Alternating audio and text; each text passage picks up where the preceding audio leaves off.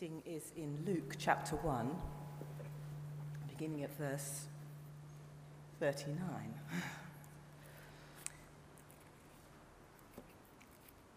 That's on page one thousand twenty-six in the Church Bibles. Mary visits Elizabeth. At that time, Mary got ready and hurried to a town in the hill country of Judea, where she entered Zechariah's home and greeted Elizabeth. When Elizabeth heard Mary's greeting, the baby leapt in her womb, and Elizabeth was filled with the Holy Spirit. In a loud voice she exclaimed, "Blessed are you among women, and blessed is the child you will bear. But why am I so favoured that the mother of my Lord should come to me? As soon as the sound of your greeting reached the, my ears, the baby in my womb leapt for joy. Blessed is she who has believed that the Lord would fulfil his promises to her." And Mary said, "My soul glorifies the Lord, and my spirit rejoices in God my Saviour, for he has been mindful of the humble state of his servant. From now on, all generations will call me blessed, for the Mighty One has done great things for me. Holy is his name. His mercy extends to those who fear him, from generation to generation. He has before performed mighty deeds with his arm. He has scattered those who are proud in their inmost thoughts. He has brought down rulers from their thrones, but has lifted up the humble. He has filled the hungry with good things, but has sent the rich away empty. He has helped his servant Israel, remembering to be merciful to Abraham and his descendants forever, just as he promised to our ancestors." Mary stayed with Elizabeth for about three months and then returned home. This is the word of the Lord. Thanks be to God.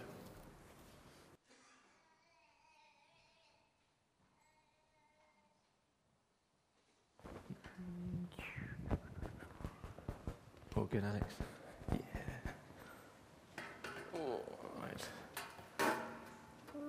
Morning, let's pray. Through the written word, Lord, and the spoken word, may we truly know your living word in our lives this morning, Lord, and forevermore. Amen. How loud, how loud am I? A bit less. Morning again. Happy um, nearly Christmas. happy uh, happy Advent.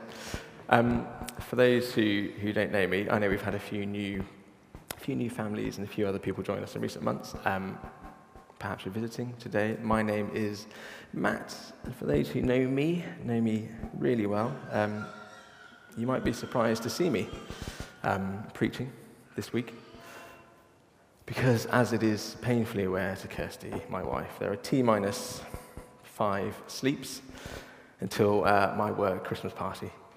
And now I did talk about this about three years ago in another sermon, but um, bear with me. This is relevant today as it was back then. So, Christmas parties, Christmas parties, they vary, they vary a bit, don't they, from workplace to workplace. Um, you might not have one where you work. Where I first worked, it was the sort of the classic case of teams book their own thing, you know, a hotel bash, twenty-five pounds a head funded by the company. Food and a, a glass of wine and a bit of dancing. Perfectly, uh, perfectly acceptable way to end the year with colleagues that you love. And then, you know, those that you struggled to work with for the last twelve months as well. Um, where I now work, those on high have sort of seen the potential of our, of our party, the Christmas party. It's a bit of a marketing tool. So it gets used a lot in graduate recruitment and stuff like that, you know, promise big parties. They put quite a lot of effort into it and a lot of planning, and I think this year we've got about two, two and a half thousand people going. which is crazy. Um, so, for those who remember, when I preached a few years ago on this, we explored a bit about the work Christmas party. We explored a bit about, you may even remember this chart that I had. You remember this chart? Screen working. There we go. Anyone remember this? You still go, yes, this is such a memorable sermon. Anyway, that chart I put up last time, three years ago, twenty fifteen. Um, I, I drew this to show the emotion that you sort of experience as you, as you design an outfit for the Christmas party. So, because it is fancy dress. It is a fancy dress party. And when I say fancy dress, what I mean is engineering feats, bordering on ridiculous. I mean, there are some real lunatics that I work with. Um, so this chart shows how you sort of move through excitement and idea generation through to sort of realization, lots of excitement, and then you select your outfit, and then you meet Cliff. Um, you sort of meet the Cliff, and uh, you realize that, that your outfit's too complex, and it's too hard to, to do, and too expensive, and the party gets closer and closer and closer, um, and you just wear, you know, you just, you just go with it. And some people wear the same thing every single year. Like, just literally, there's one guy that always just wears a black sort of outfit with some lights on it, anyway, every year. Really easy. But the point is, there's a theme, and there's a theme to the party each year that outfits should somehow relate to. Um, but in all honesty, no one has ever won for being the best related to the theme outfit. It doesn't ever happen. And there are prizes. As I say, there are prizes in this competition. And I'm not normally one that's persuaded by competition, but for some reason, I absolutely love it.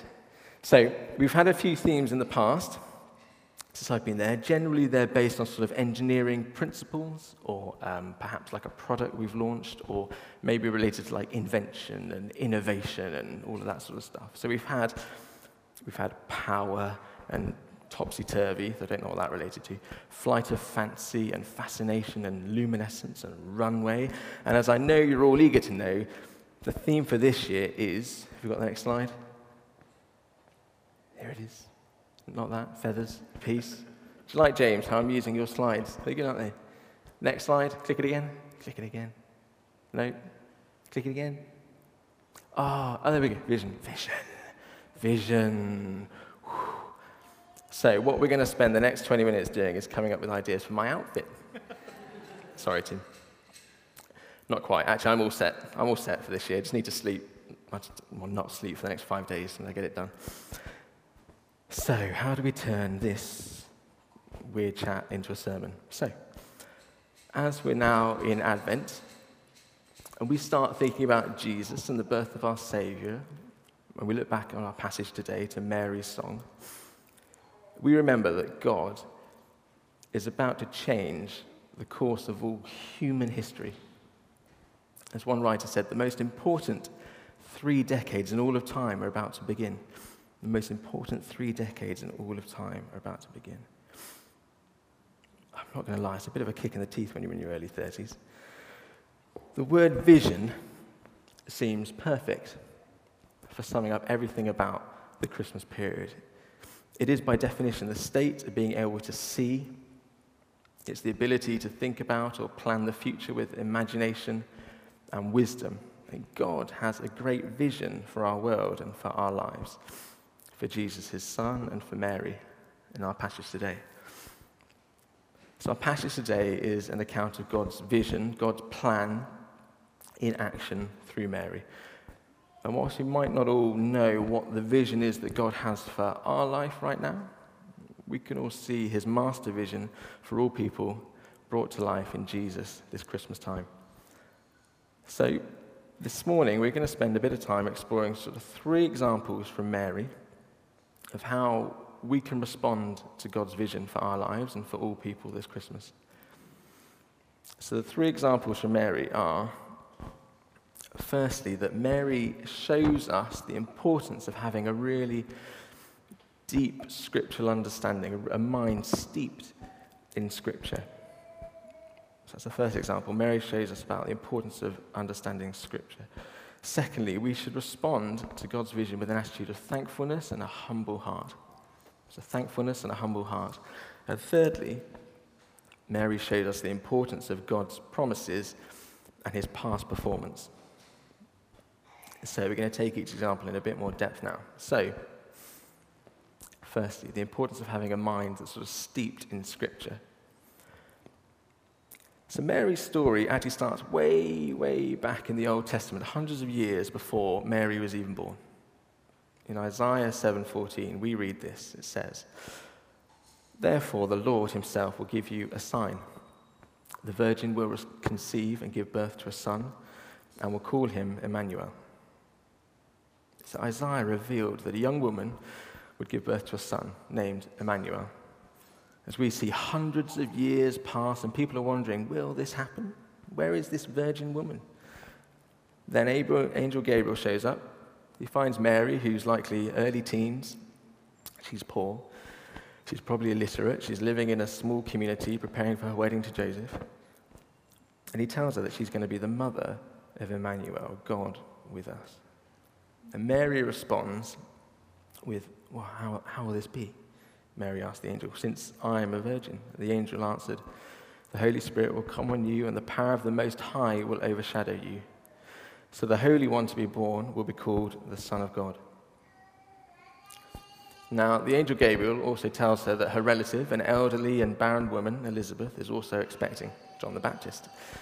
And in hearing this, an excited Mary packs up her things and takes the reported hundred-mile or so hike through the wilderness to the Judean hillside to go to the home of Elizabeth.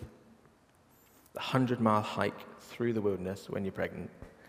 That's like hiking to Oxford from Bath and having to go through Swindon. And this is where our... No one lives in Swindon, do they? No? Ooh, okay. I diss them every time I do this. And this is where our reading picks up today. So our reader today picks up at that point, so Mary's now in the house. So the two expectant mothers meet. And as was written in Luke one fifteen, little John the Baptist would be so filled with the Spirit from even within his mother's womb, the Spirit would have such control on him that when Mary approaches, Elizabeth gets a good leaping. And the closest I've come to this is probably a good Sunday roast, but I'm sure there are plenty of experienced mothers here that can relate to the good kicking that Elizabeth is feeling right now. And she cries out and says, "As soon as the sound of your greeting reached my ears, the baby in my womb leaped for joy. Blessed is she who has believed that the Lord would fulfill his promises to her." And this is enough to compel Mary into song. She's moved. She's moved by an awareness of how important her child is to Israel. And she's also moved by how the God who is changing the world is focusing his effort on two obscure, humble women. So the context is clear. And emotions are high, and the result is the Magnificat, Mary's song. And the Magnificat is poured out, phrase after phrase, verse after verse of Scripture, a deep knowledge of Old Testament Scriptures. Now, my knowledge of Old Testament Scripture is a little sketchy at best, but I understand from a few commentaries that in her praise, in her worship, Mary alludes to Psalms one hundred three, and twenty-two, and forty-four, and eighty-nine, and ninety-eight, and one hundred forty-seven, and twenty-five, as well as First Samuel, Second Samuel, Isaiah, and Job. I can quote you the odd verse if I'm lucky. Flipping heck. All those psalms. Anyway, it wasn't a song based on a hunch. It wasn't a song of what she thought God might be like or the type of God she wanted. She sang a song based on truths, on truths of God's character, as seen, as revealed in Scripture. He is all-knowing, he is mighty, he is holy, he is merciful. What an amazing example, an amazing example of when, in her hour of need, when she really wanted to express her heart, her joy to God, she's able to go to Scripture, to pray, to praise, to thank God using Scripture, to worship the Lord wholeheartedly. Question this morning: how often do do we autopilot autopilot our prayers, or how often do, how often do we autopilot our praise? I know I do it a lot. How often do sort of autopiloted prayers end up feeling empty, like sending God one of those automated messages that we receive on our landline every single evening. Same words, same thing through, and just feeling empty. Having a deep knowledge of Scripture allows us to praise God from the absolute depths of our being, our soul, our spirit, giving back to God the very words that he brought into being. And for Mary, Scripture helped her to unpick her way through the good, albeit life-changing news that she was hearing from the angel, and turn to praise and worship. To reinforce just how crucial a deep knowledge of Scripture was to Mary, we need to consider the situation she was in. As we hear, she's young, she's poor, she's living in a, a small community, she's betrothed to Joseph, she's carrying God's child. Carrying God's child was going to come with a bucket full of danger for her. The threat of being cast out from the community. Unwed mothers are not looked on favorably in the culture at the time. From the other Gospels, we hear Joseph considering divorce. Very real dangers, real reasons to worry for Mary, let alone hiking for miles to see a friend, staying there for three months, limited sanitation, far removed from modern day expectations. She's also a first-time mum. So as the midwife sort of hands her the baby, it's a, it's a beautiful baby. God, good luck. As if first-time babies are not hard enough. Yet, her knowledge of Scripture helped her to believe the message that the angel had announced to her. She could see the truth. The truth will set you free. Her knowledge of Scripture was helping her respond in faith and even rejoice in thanksgiving at the call that God had placed on her life, even with all these other worries and everything else going on around her. She could believe in the truth. So the first example from Mary of how we can respond to God's vision this Christmas is by meditating, by echoing the words and the truths of Scripture, praying that the words and the thoughts of Scripture fill our mouths and our hearts as naturally as they did Mary's. A second example of how we should respond to God's vision is with an attitude of thankfulness and a humble heart. Now, we've touched upon the challenges that Mary is likely to face herself personally, potential divorce and being cast out from her community. But to compound the challenges around her, the nation of Israel is at a real low point in its history. It hasn't been an independent nation for over five hundred years. There hasn't been a king on the throne of Israel, and the people haven't heard the voices of the prophets for that long. The Romans, the The oppressors of God's people, are occupying the land. There's not a lot for the nation of Israel to be thankful for. But Mary's focus is not on these things. It is not on herself.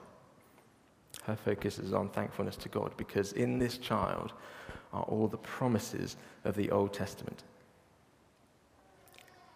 I read that true gospel thankfulness is It's always a matter of faith over circumstance, seeing our circumstances through the eyes of faith in the Lord our God.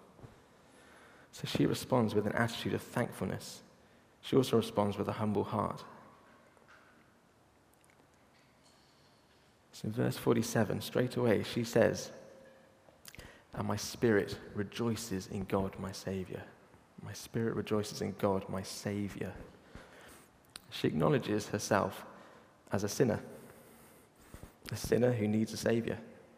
And she knows that she is the vessel that will bring the Saviour of the world into being, yet she recognises that she also needs that Saviour just as much as anyone else. And she goes on. In verse forty-eight it says, "For he has been mindful of the humble state of his servant.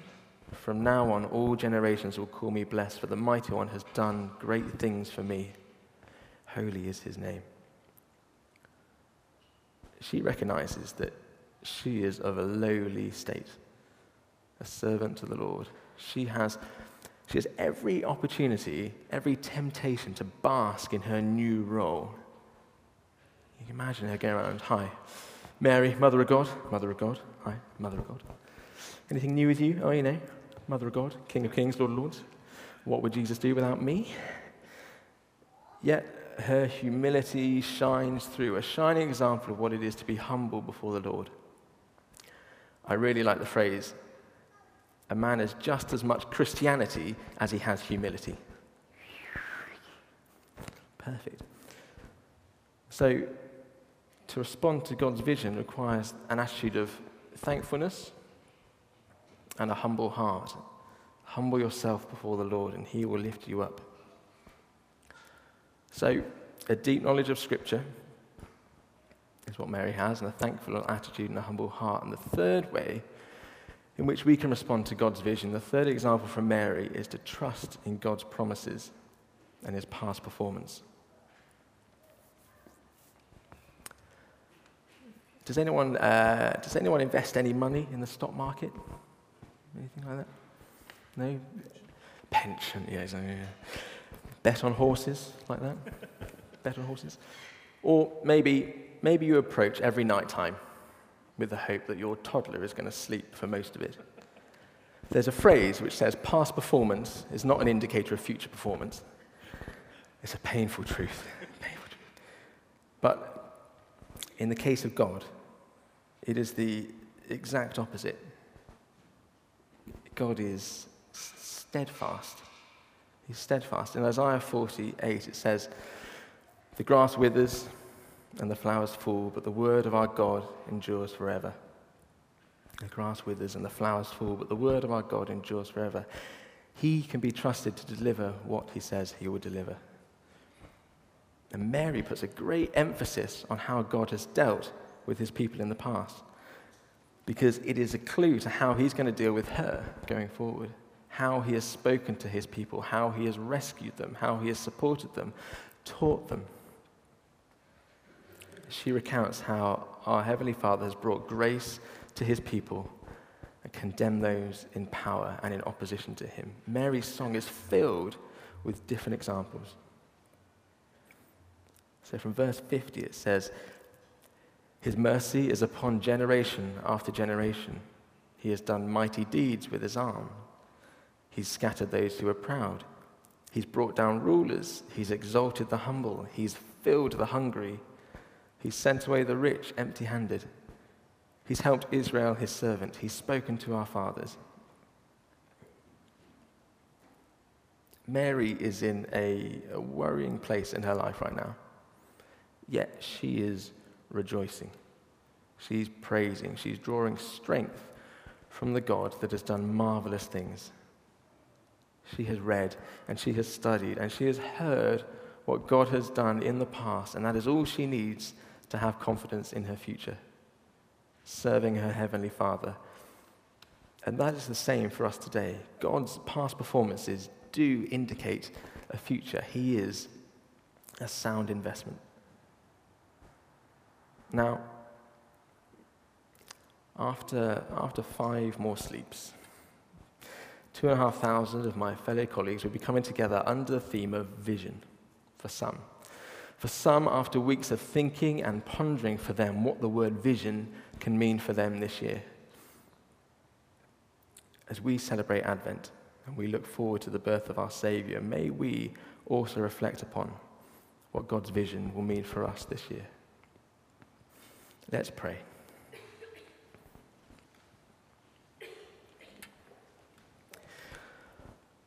Lord God, as we reflect upon and celebrate the birth of Jesus, your Son, this Christmas, as we look back at how he changed all of human history with his being, we thank you, Lord, that you are always looking ahead, preparing the way for us, that you have a vision for each one of us in this world. And whilst we might not know what that is, Lord, we thank you for people like Mary, who remind us not to fear. You are unchanging. You have the wisdom and imagination, Lord, to guide us. Help us to follow Mary's example today, Lord, to dive into Scripture, to humble our hearts and to trust in your promises, Lord, now and always in your name. Amen.